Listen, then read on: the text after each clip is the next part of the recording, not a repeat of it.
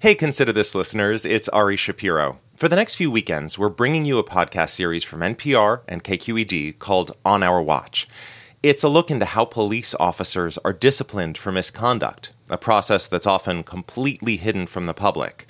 This is episode three. It's called 2020 Hindsight. If you need to catch up on the first two episodes, you can search for On Our Watch in your podcast app and listen right now. Host Sukey Lewis takes it from here. This podcast deals with policing and people affected by it. It contains explicit content and descriptions of violence. Hello? Yeah, hi, it's the police department. It's around 4:20 in the morning on Sunday, September 14th, 2014. It's still completely dark outside when Julie Perez gets a knock at the door. Yes. Uh, can we come in and talk to you, ma'am? And there are two men standing there. Yeah. In anywhere you want. Oh, okay. well, I, I'm just gonna stand up for a second. Once you have a seat there, man. One of whom is an inspector with the district attorney's office, Um, here's here's my badge and identification. I'm a, and the other one is a detective for the Richmond Police Department. so um, so you you you have a son. Does he live here? Julie and her husband Rick have a 24 year old son named Pedie. He stays here sometimes, but hasn't been for a long time. Okay. And how's it, how's your relationship with him?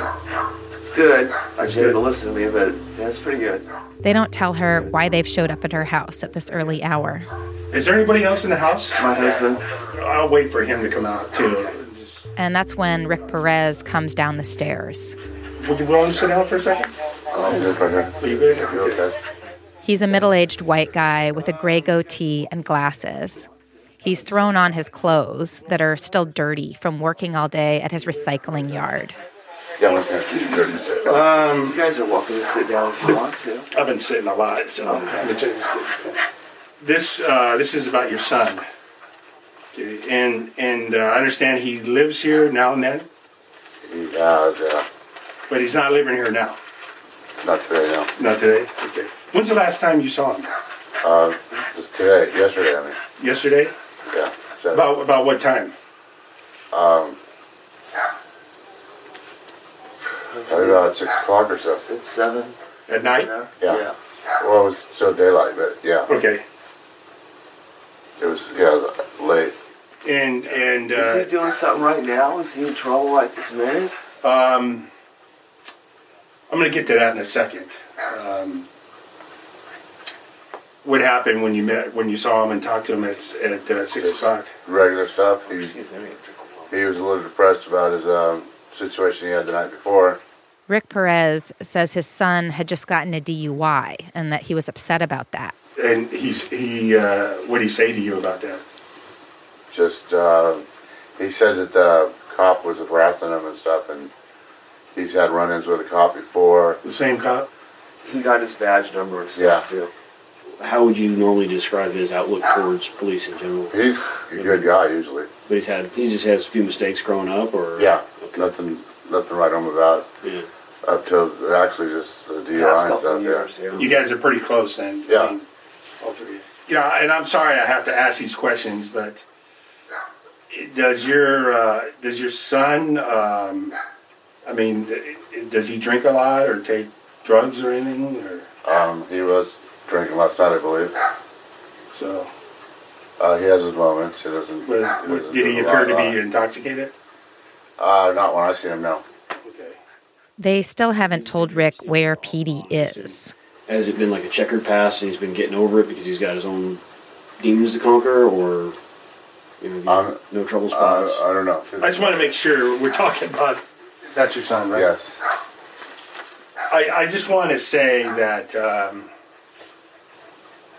we're not trying to trick you or nothing. I mean, we have to ask these questions.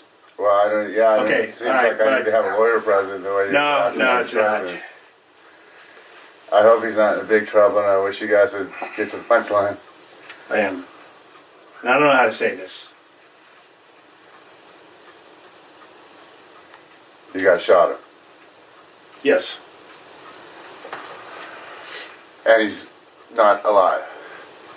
Yes. He's not alive.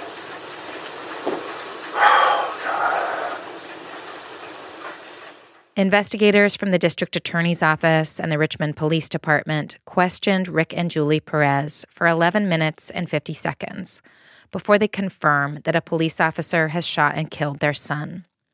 It's actually standard procedure for police to ask these kinds of questions before they tell loved ones that their family member has been killed, because they're also there to investigate a homicide.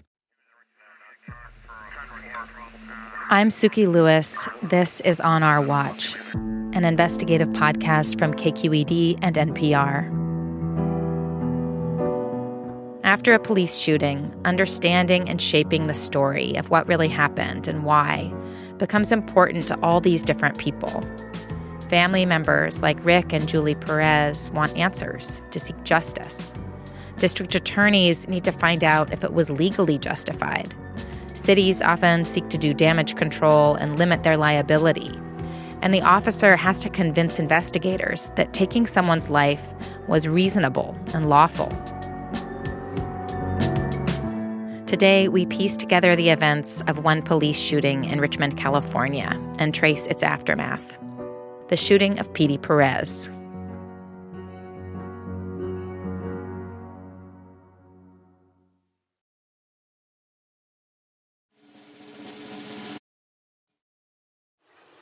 I'm very, I'm very sorry. I'm very sorry to, to let to say this to you guys. On that early morning back in 2014, Rick Perez asks how this happened. I know. I, I don't know what what what's the scenario. What's the circumstances?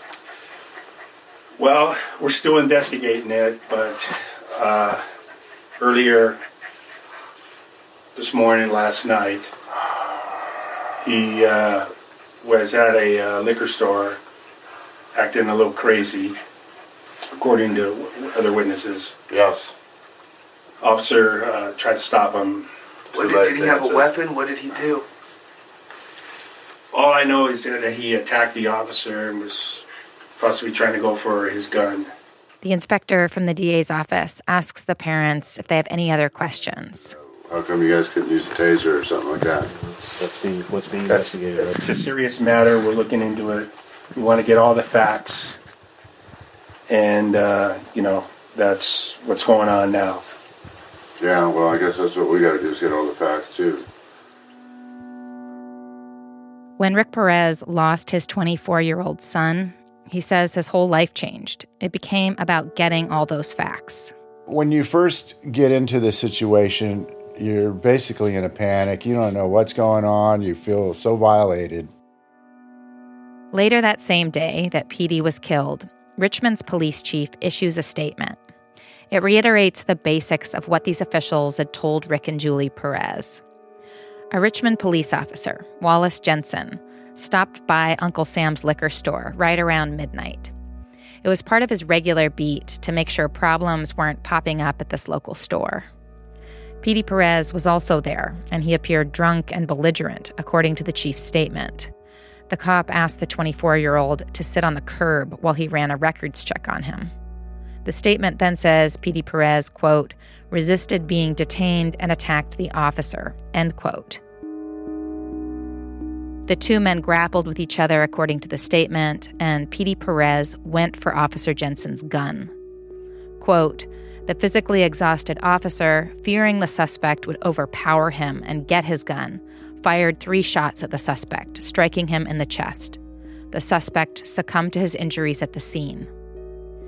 These are presented as the facts, the same day as the shooting. Police Chief Chris Magnus closes the statement with a promise that he'll be as transparent as possible while also conducting a thorough investigation.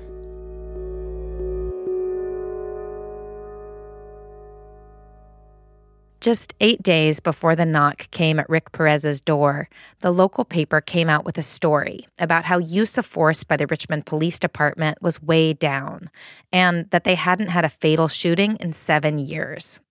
It was good news to this working class city of about 100,000 people just east of San Francisco that's struggled with a long history of poverty, pollution, gun violence, and police corruption. A lot of people said part of the reason for this sea change in Richmond was thanks to Chief Chris Magnus. Magnus was a progressive and one of a handful of openly gay law enforcement leaders in the country who was hired to lead the department in 2006. Those protests against excessive use of force by police have found an empathetic ear from someone you might not expect.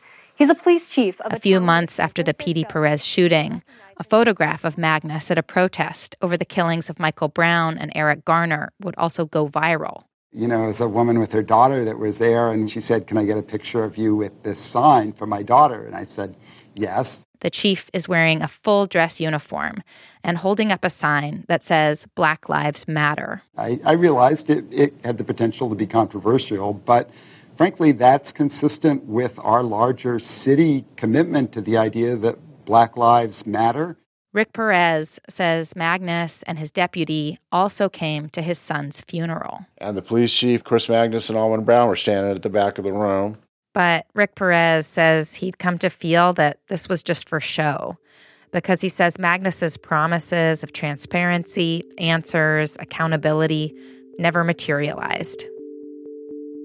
In January 2015, the Contra Costa County District Attorney issued their finding. The shooting was legal. The city also hired an outside law firm to do an investigation. In February, they issued their finding. The officer who shot Pedie, Officer Wallace Jensen, was exonerated. But the evidence that led to that exoneration, the witness testimony, the photos, the analysis, all of that was still totally confidential. And when he asked for this stuff, Rick Perez says he was told no. They don't present the truth, and the stuff they do present is always um, edited or or you know shows their side. And then when you ask them qu- specific questions, they always want to um, say, "Oh, we're not allowed to discuss it. It's in it's in litigation, or it's in court, or it's ongoing investigation." They don't want to discuss it. But Rick Perez says he was starting to hear things from witnesses, people who lived in the neighborhood who'd been at Uncle Sam's that night. And he says what they were telling him contradicted the official story. One of these witnesses became his friend. She's a black woman who lived nearby. I guess the only word that matters here is the police's statements and not um, nothing I say or nothing the witnesses say. Um, my friend, uh, she coined that phrase, uh, black witnesses matter. He says he felt like the police were hiding something from him. You know, I do wish my son would have complied, but still, it, he didn't have a gun. He did not have a weapon. Just a few months after his son was killed, Rick Perez's lawyer recommends that he go to this memorial. John Burris is the one who recommended to me that I go to Fruitvale Station for a Oscar Grant's anniversary. Grant was killed by police in 2009. These guys approached me from Oscar Grant Committee, and uh, never forget it. He starts to learn from them how to be an activist. Our next item is open forum. Rick Perez. He goes to city council meetings to ask questions. You guys have all heard me here before, and you hear me a lot more. It's really uh, sad. And he shows up to protests. I go to as many of these things as I can. We're going to get justice for Pedie Perez and his family, and we're going to be marching. He becomes a part of this club. It's a club that nobody wants to belong to, but there's a lot of members, you know. A lot of the members are black and Latino people. Mario Woods, Willie McCoy and Vallejo, Angel Ramos, Augie Gonzalez from Hayward, Terry Amons from uh, Pittsburg. Those are the most recent ones, though. Whose family members have also been killed by police in Oakland, and Stockton, and in San Francisco. Every one of us has the same story, and the police will not release information. Rick Perez sometimes stands out in this group. He's a half Mexican white guy, and he's almost always dressed in his work clothes and boots. I, I talk too much, but there's so much more to say. Thank you. He knows the reason he sticks out. Black people, brown people, indigenous people are disproportionately killed by police. And I'd like to express my condolences to uh, uh, his mother right here. Thank you. And, uh, and these families who've also gone through this. My talking to people holds a lot of water there because I got skin in the game show him how to use his story. Reporting live tonight in Oakland. During the protests, I had this incredible conversation with a man named Rick Perez, whose son to call for change. Police, I'm here to restore integrity in their policing. Listen to how he described the pain that he's feeling. Officers are sworn to uh, tell the truth, and yet the only thing they're sworn to is their brothers in blue. It's ugly, these lies they put out there. We're going to Rick right Perez keeps pushing for what he feels would be justice systemic change in the department, and criminal charges for the officer who killed his son. Could you start out by saying who you are and what you do, just any way you would like to be identified? Uh, Wally Jensen. I'm a retired police officer with the city of Richmond. Can we kind of start like how you came to be a police officer and like why you went into that line of work? Um, well, my dad was a police officer in the city of San Francisco. Um, and just growing up, I'd always admired police officers. Jensen says he grew up in San Francisco's Mission District. He's Catholic and he's Mexican on his mom's side, white on his dad's. Growing up, what he really wanted to do was play baseball. And so being a police officer was my backup plan. Wallace Jensen attended the police academy in Napa County. He remembers training outside in the cold, foggy mornings. I was there dead of winter through the spring and into the, the beginnings of summer. One day, Wallace Jensen says the instructor was teaching a session about use of force. So, batons, pepper spray, and guns. Jensen says the teacher looked around at the group of about 40 students. He said within the next 10 years, somebody from this class is going to be involved in an officer involved shooting. And then within 10 years, it happens to me. On September 14th, 2014, Wallace Jensen shot and killed Pedie Perez. I called my parents' house. My mom answered the phone, and you know, she was like, Hey, I just saw the news, and they said a, a Richmond police officer got in a shooting. She goes, Do you know him? I said, Yeah.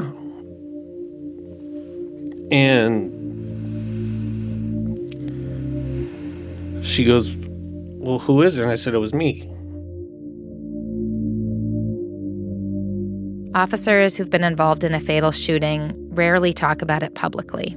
You know, people are going to judge me no matter what, especially, you know, I, I think you can still Google my name and the, the stuff about the shooting will pop up. When I first reached out to Wallace Jensen over email, he didn't sound like he wanted to talk about it.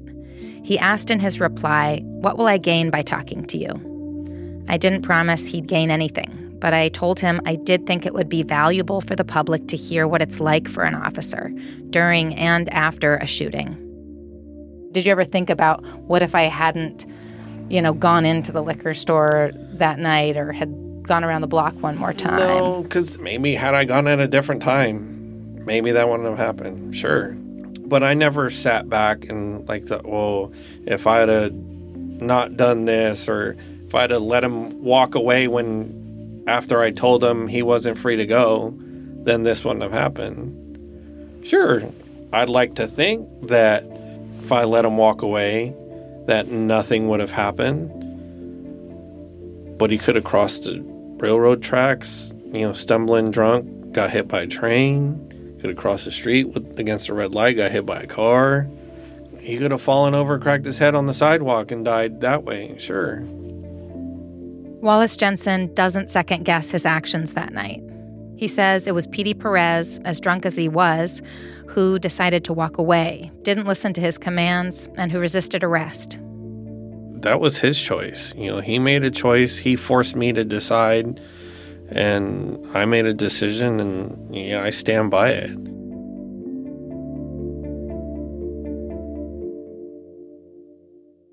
When the Right to Know Act, or Senate Bill 1421, passes in 2019, that's the same law that started all of us on our path to get these records from police departments across the state.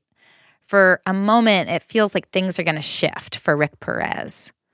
But almost immediately after it goes into effect, he hits a roadblock, a huge one. Release the documents! and open! Release the documents!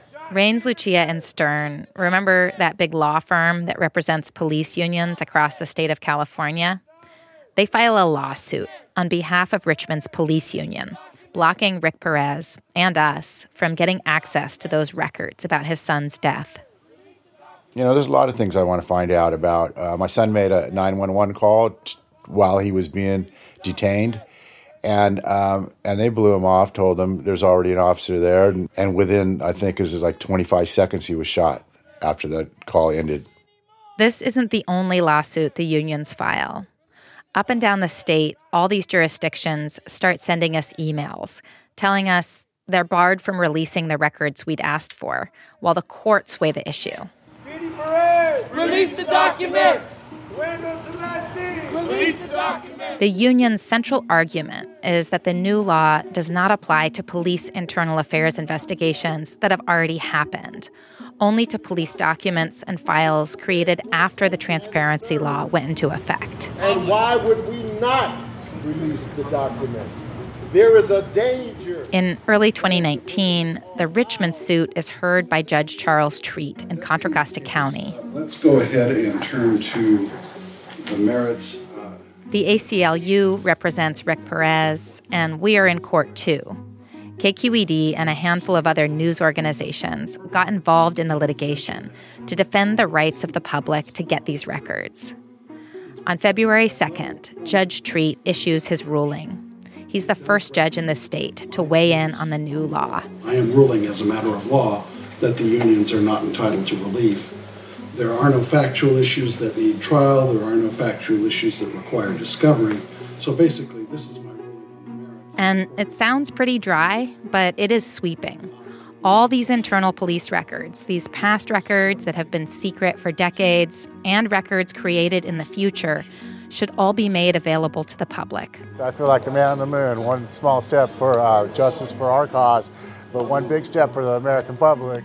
Here's Rick Perez outside the court that day. This ruling affects so many different, so many families that are going to get some form of justice or some understanding of, of what happened to their families and uh, to their loved ones. And uh, it's just, I, I really can't understand why these cops have to hide so much if they're so right. The Richmond Police Department has to start releasing the records. And when they do, we get to see for the first time how they went about the business of investigating the shooting of Pedie Perez.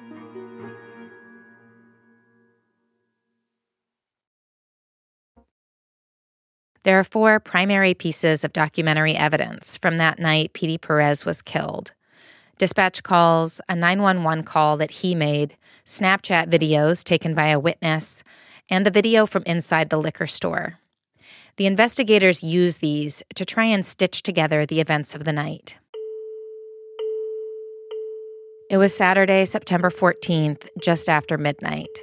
The camera inside Uncle Sam's liquor store doesn't have audio, but it shows Pedie Perez clearly. He's 24 with buzzed hair. He's wearing a dark t shirt and white sneakers. He stands swaying a little at the counter for a minute. He's talking, gesturing, maybe arguing with the clerk, and holding up a cell phone. The store clerk goes to the open front door just as Officer Wallace Jensen, who's out on night patrol, is walking past. And the clerk motions back at Pedie, who walks out behind him. Uncle Sam's liquor, code for. They walk off camera, but the records show Officer Jensen asks Pedie to sit on the curb.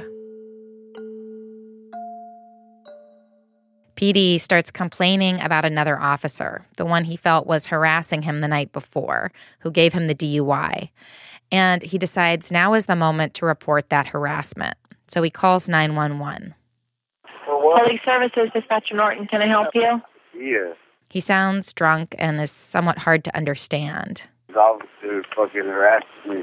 I got his badge number and his name. Okay, I, I can barely hear you. You want to make a complaint on an officer? But charged against him because he's Hello? While he's still on the phone, Sir? Pedie gets up off the curb and starts to walk away. What's your last name? Good. I'm making harassed. Officer Jensen grabs his arm. Pedie pulls away. From behind, the officer grabs Pedie's collar, takes him to the ground, according to the records, and kind of falls on top of him. A woman passing by starts to film it using Snapchat. God, the police got his ass though. In the first clip, Pedie Perez is on his back on the cement near the open door of the liquor store. Jensen is over him with his knee on his chest, trying to control his hands. Pedie's legs fly up, God, boy, shit. and then the recording stops. Just 25 seconds after Pedie Perez's 911 call ends, Jensen makes this call on his radio. King 3, shots fired. One suspect shot, code 3, 1141. Copy code 3, 1141. Sam 66. Copy. King 3, are you involved? Affirm. He's inside Uncle Sam, now he's down. What is not caught clearly on any camera are the moments in between, the seconds where Officer Jensen pulls out his weapon and shoots Pedie Perez three times. The camera inside the store captures Pedie stumbling inside, holding his chest. He lies down in the aisle of the liquor store. Shot him? Boy, he just shot that nigga. Just shot him? He just shot that nigga though. Okay. Outside the store, in the next Snapchat video, you can see the back of Jensen. His bald head, a gun in his right hand. He takes two steps back and one step forward. Back up! In the last video, you can hear other emergency vehicles starting to arrive. Why you do that? They shot him! Why you do that, bruh? For real, they shot him! Is he in there? Is he But what happened during those seconds that are not caught on tape? Why did Officer Wallace Jensen pull the trigger? To find that out, the investigators need to talk to the people who were there that night. So I pull out my phone, I start recording them. The woman who took the Snapchat video comes in the day after the shooting and gives the police the videos. Her name is redacted in the records. It's gonna be the officer's word against the guy that's dead. She tells the investigators that her grandma made her come in. He was drunk or whatever. He was mumbling. That's why I thought he had a mental illness. And there's one thing this witness really wants to get across. You have a taser. Even if he She doesn't think Pedie was a real threat. he didn't have a weapon, period. He wasn't harming anybody. He didn't do anything to nobody from what I seen. I don't know what happened before in the store, but like I said, he wasn't hurting anybody. He didn't physically hurt the officer. The officer is you could see was way bigger. Pedie was a skinny, kind of lanky guy. I can't really explain. He's not that big. Mm-hmm. The investigators interview her for about 45 minutes, and they tell her just say what you saw. Don't characterize it. The officer is arresting him or something. I didn't hear what was going on, but I see it. And I guess Just tell me what you Yeah. saw. Don't try to Okay. guess as to so now the officer has him on the ground. And I don't know if he's trying to arrest him or whatever. Mm-hmm. I'm walking outside. Now he's resisting arrest. But then it sounds like they are trying to get her to characterize some things. Now, when you earlier said resisting too much, tell me exactly what you mean by that. Like how I just showed you the video, I guess that's resisting. Like, but when I like I, Actively fighting, act, actively. what I consider fighting is him. You know, I'm a few like I'm touching like you know I'm sorry, but I'm fighting you. She doesn't want to use the word fight. When I say fighting, though, just so we're clear, the term, the way I'm using it is not complying. Okay. Resi- That's like what you were saying, resisting, resisting. resisting too much. Mm-hmm. She says she never saw him hit the officer. Did you see him reach around the officer to try That's to what I grab don't anything? see. From what I seen, I didn't did not see him reach for the gun. And when Wallace Jensen has the gun in his hand, she says she didn't see Pedie charge at him. His movement was this way towards the store.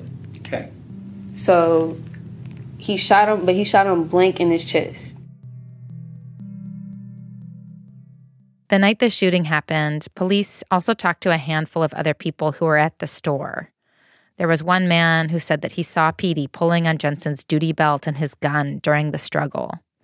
Another man said he saw Jensen shoot Pedie while he was still on the ground. One woman commented on the look on Jensen's face, how scared he looked after he shot Pedie. The other witness they talked to back at the station is this guy, Something bad really happened, and I have no idea. who was with Pedie Perez and who's his buddy. If anything, I don't remember, because I'll be honest now that I've had I did have a little bit more than I was than I was drinking. But you can hear in the tape of his interchange with the officers that he still sounds drunk and unable to engage with the questions that the police are asking him. And you're not going to be able to blame alcohol on, I know, on complete not, and memory I know, loss. and I know I'm not going to be able to blame it on that, but I really do not remember. I don't. His friend just got shot and killed by police, Can you guys let me know what exactly happened? Because really, No. I don't. and they sound really annoyed. No, I'm not going to do you that favor because you're not helping us out. Because I don't think you're telling us the truth. So, so what are you guys saying that I? Because I think he saw more than what you're telling us. I know it sucks because I was right there, but I don't exactly know what happened. So I'm in a really, I got really bad anxiety right now. Like I don't know what happened. I don't know what happened to anybody. I was a little messed up when the time fucking happened, and I don't know what happened. The investigator seems to think this guy isn't telling them everything. Would I be able to call you guys tomorrow? Are you going to have some type of memory gain between now and tomorrow? I don't know. It's actually a possibility. Yeah. Well, you know, this investigation doesn't start stop tonight. I know. Okay. So if you go home, we're probably going to end up talking to your girlfriend, whoever else was there. And if you start spouting off like, Pedie did this and uh, I saw this and that, no one's going to believe you.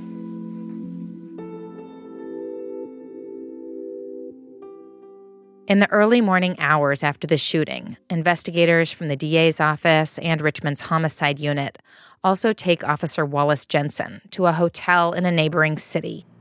It's okay to say you don't know and you don't remember, too, if that's the case. Okay. Yeah, it's best not to guess at an answer. If you don't recall, just say, I don't recall. Okay. Okay. and they sit him down and start to ask him questions. But as you can hear, their tone with him is really different.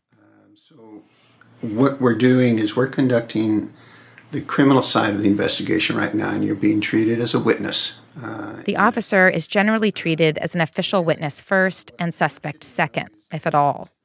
No other person is generally treated that way at the scene of a shooting, where someone is dead and the other person is holding a gun. how long are you struggling with him before he gets up? Do you have any sense of that timing? No, I felt like a long time.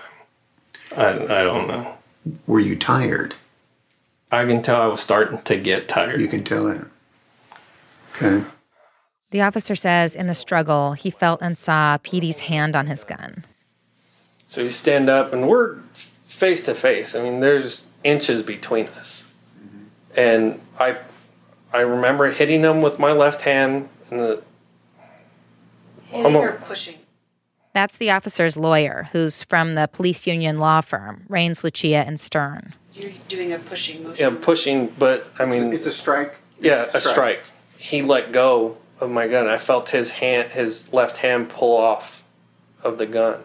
The gun was in this special holster that's designed to make it hard to get at, kind of like a childproof cap.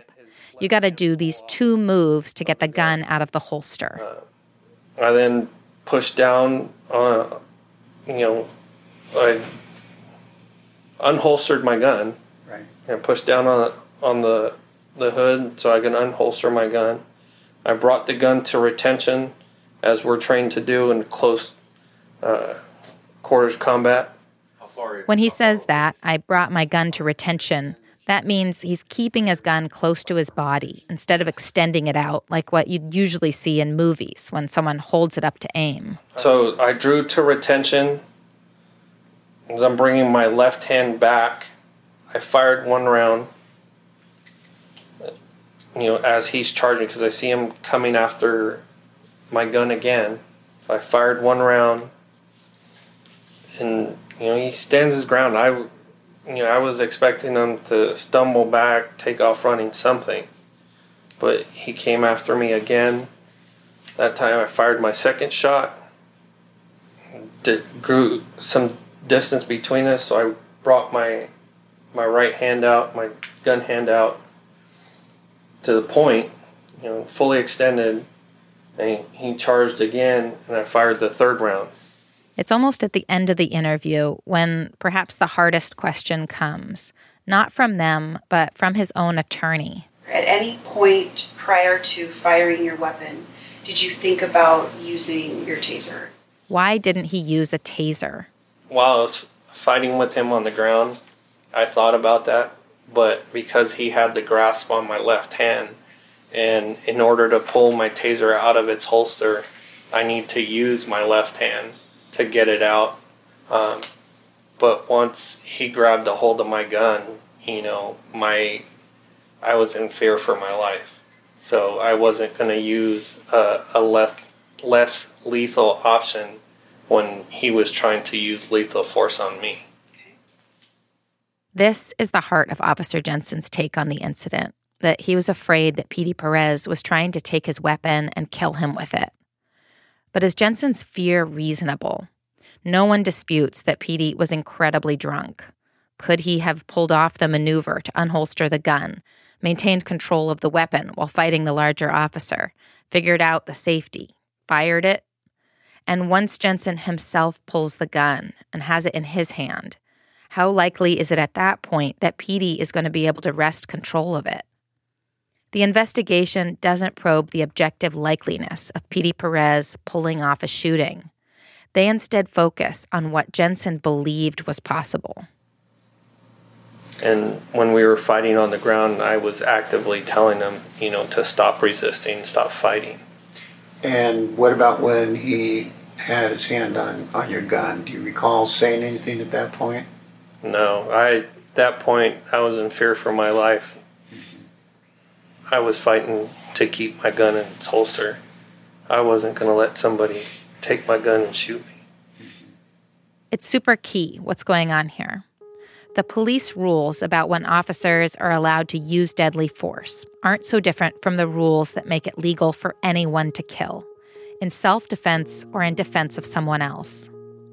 But in the 1980s, the Supreme Court issued these two rulings that tried to add another layer of accountability for officers. The first case, Tennessee v. Garner, established that police can only kill when that fear for their life or another's is reasonable. For example, officers can't just shoot someone who is running away. They have to have some reason to think that that person is a deadly threat. Then, in the second case, Graham v. Connor, the court tried to take this a step further to set some sort of objective criteria for figuring out if an officer had acted reasonably. Would another reasonable officer do the same thing in a similar situation? But the court added a caveat saying that police killings shouldn't be reviewed with 2020 hindsight. So basically, allowing room for officers to make mistakes based on what they were thinking at the time which no one but the officer can ever really know. At that point, I was in fear for my life. I wasn't going to let somebody take my gun and shoot me. I was in fear for my life. The investigators looking into the death of Pedie Perez believed Officer Wallace Jensen. They believed that his fear was reasonable and that the shooting was justified.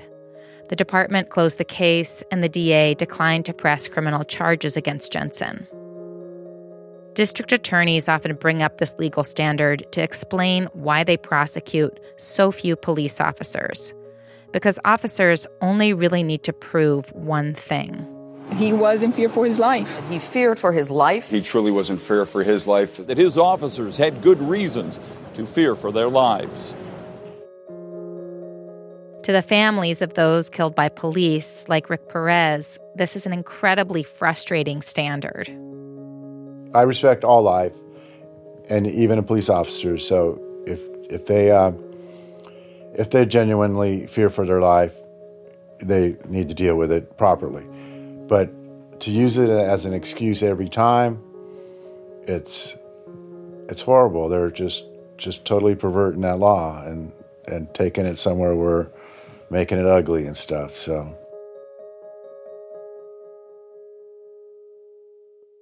After his son died, Rick and his wife sued the city. In 2016, Richmond settled with them for $850,000, but admitted no fault. He says it was a hollow victory. They, they pay these large sums to families and stuff, yet they admit no guilt. And, and how can they ever um, address these issues if they don't um, know there's, they're doing something wrong? Then in 2018, Rick Perez got another win of a sort. Four years after Rick and Julie filed a complaint about their son's death, the Richmond Police Commission, which is the civilian oversight board, finally issues the results of its own investigation. And they focused on some key evidence that called into question parts of Jensen's narrative. Pedie Perez's DNA was not found on the officer's gun or holster, according to the report. And the investigator felt if Pedie had had a grip on the holster or weapon for any length of time, his DNA should show up. And while Jensen said Pedie was standing up and charging towards him when he fired, the investigator determined from the trajectory of the bullets that Pedie was probably still kneeling and turning away from Officer Jensen when he was shot and killed okay, the punchline is they they uh, ruled that uh, it was u- use of excessive force on my son. Ultimately, the commission determined that Wallace Jensen escalated the situation and did use excessive force when he shot and killed Pedie. But this finding had no material impact. It didn't change policy or impose discipline. Like most civilian oversight boards, Richmond's police commission couldn't do much more than make recommendations. Allwyn Brown, who'd been deputy chief when the shooting happened and had attended Pedie's funeral, was now in charge of the department. He rejected the commission's findings and stood by the exoneration of Wallace Jensen. Brown said the commission did not appropriately apply the reasonableness standard from Graham v. Connor when they found Jensen used excessive force. Quote, it leans toward unjustifiably discrediting Jensen's testimony so that the weight of his perspective in the moment is not taken into account, when rightly the perspective of the officer in the moment should carry significant weight when measuring reasonableness after the fact. End quote.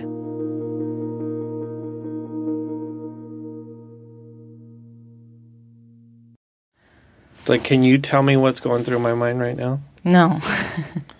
I mean, that's what they're doing. This is what those investigations were trying to find out. What was in Wallace Jensen's mind when he pulled the trigger? Is they're trying to say, oh, this is what he was thinking. Right. Oh, how can you say that? You can't. Somebody somewhere might have made a different decision. But I've seen guys make different decisions and it almost cost them their life, or it does mm-hmm. cost them their life. Wallace Jensen hasn't talked publicly about the shooting before. He says there are some things about the way the shooting was framed that aren't accurate, like how the media focused on Pedie Perez's Latino family, but ignored his.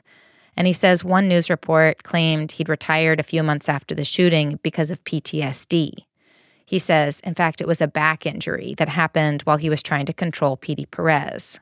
You know, I had to medically retire and it's not something that I wanted to do because I loved being a cop.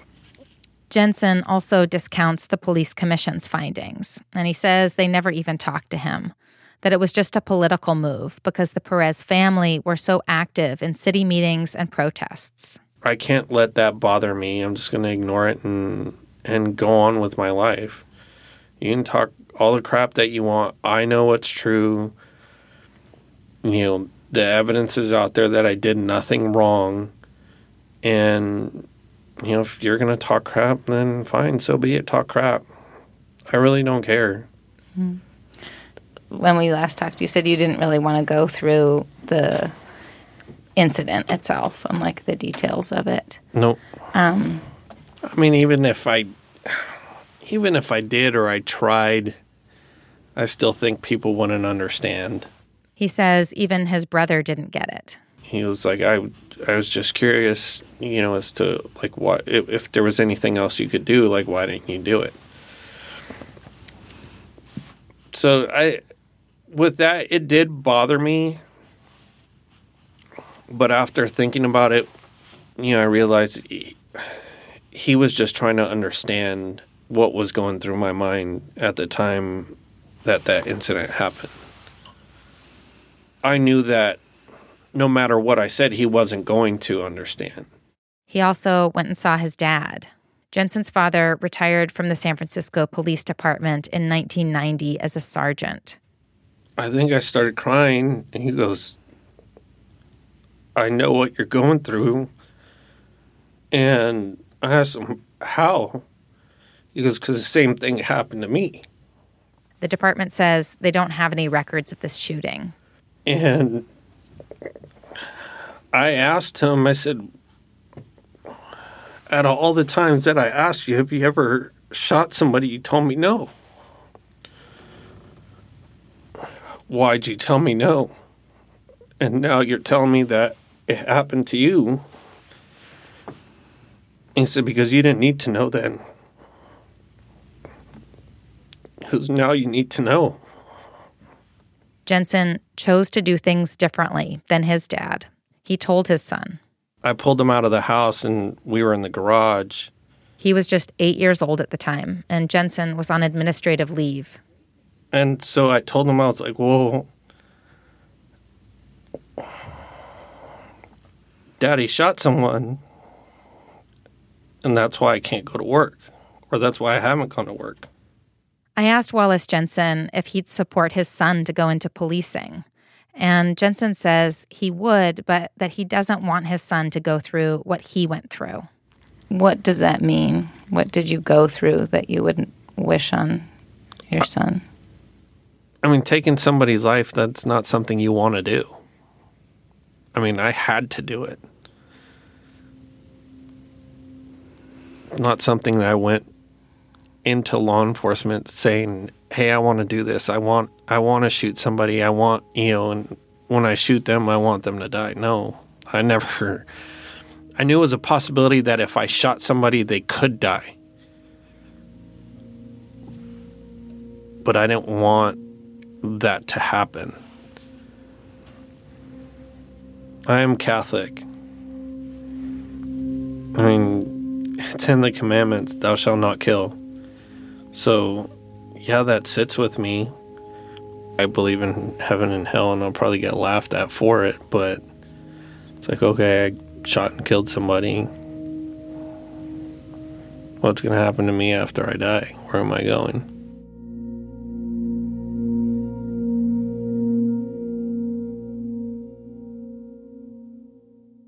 After Rick Perez got all the records about his son's death and after the police commission's excessive force finding, he asked the DA to take another look at the case and press charges against Wallace Jensen. The prosecutor declined. But Rick Perez says getting these records does do something. He says it shows how police investigate themselves, how they deferred to the officer during questioning, how they discounted the other witnesses. And that's what I'm uh, trying to achieve by talking to you and stuff is a bunch of little things. And as, as soon as we achieve these little things, the big ones are going to be exposed. And he says he hasn't given up the fight for justice for his only child. We had a hard time conceiving. The fact of the matter is, he was a miracle baby, but um, it all happened, and we, and we felt blessed. And in fact, we were blessed for um, 24 years of, of having my son. He says Pedie was generous to a fault. He'd do stuff like beg for new shoes and then turn around and give them to a friend who he thought needed them more. He says Pedie was still immature and goofy sometimes, but he was growing up and learning to be responsible when suddenly his life was just over. Nothing's going to bring my son back, but it's it's unreal that they uh, that society keeps allowing these police officers to get away with the same thing over and over again. This past year, Rick Perez was out in the streets with his club. Oscar Grant's family, Miles Hall's family, Mario Wood's family, and all the other families. Protesting the killings of George Floyd and Breonna Taylor. He says he'll keep showing up, keep telling his story, hoping that something will change. And um, I, I uh, don't want anyone else to feel this pain that I feel. I don't, uh, even the police officer, I don't wish this upon him.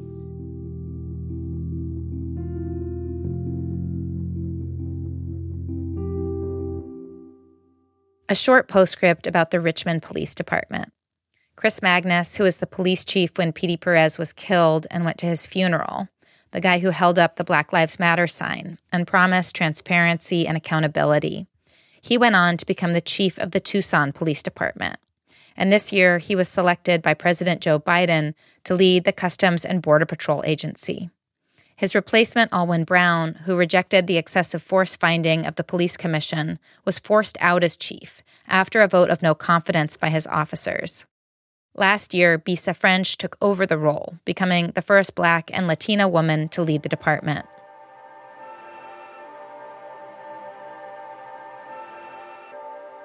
Coming up next time, a white officer and a black teenager are both in line at a convenience store. The black teen ends up on the floor with his teeth knocked out. I'm telling you, this man was punching me like he was angry about something. And he just kept punching me all right here. But at some point in there, he's yelling, Somebody get my mama, get my mama. We trace the two conflicting stories of what happened. I highly doubt if that was a 16 year old white person trying to pass a $1 bill that had a tear in it, that this would have created any fuss for the officer. I think he would have just let it go. And how the investigators responsible for finding the truth seem to ignore what's right in front of them. From NPR and KQED, I'm Sukey Lewis. This is On Our Watch. The show is produced by me, Sandhya Dirks, Adelina Lancianese, Cynthia Betubiza, and Nina Sparling. Editing by Leela Day and our senior supervising producer, Nicole Beemsterboer, with help from Alex Emsley. Josh Newell and Gilly Moon engineered the show. Original music by Ramteen Arablouei, who also composed our theme, and Cameron Fraser.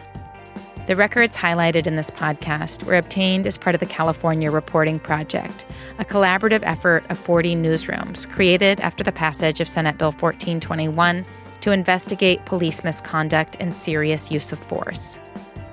Special thanks to Nancy DeVille, Nigeri Eaton, and Chris Benderev. Liana Simstrom and Emily Hamilton are our project managers.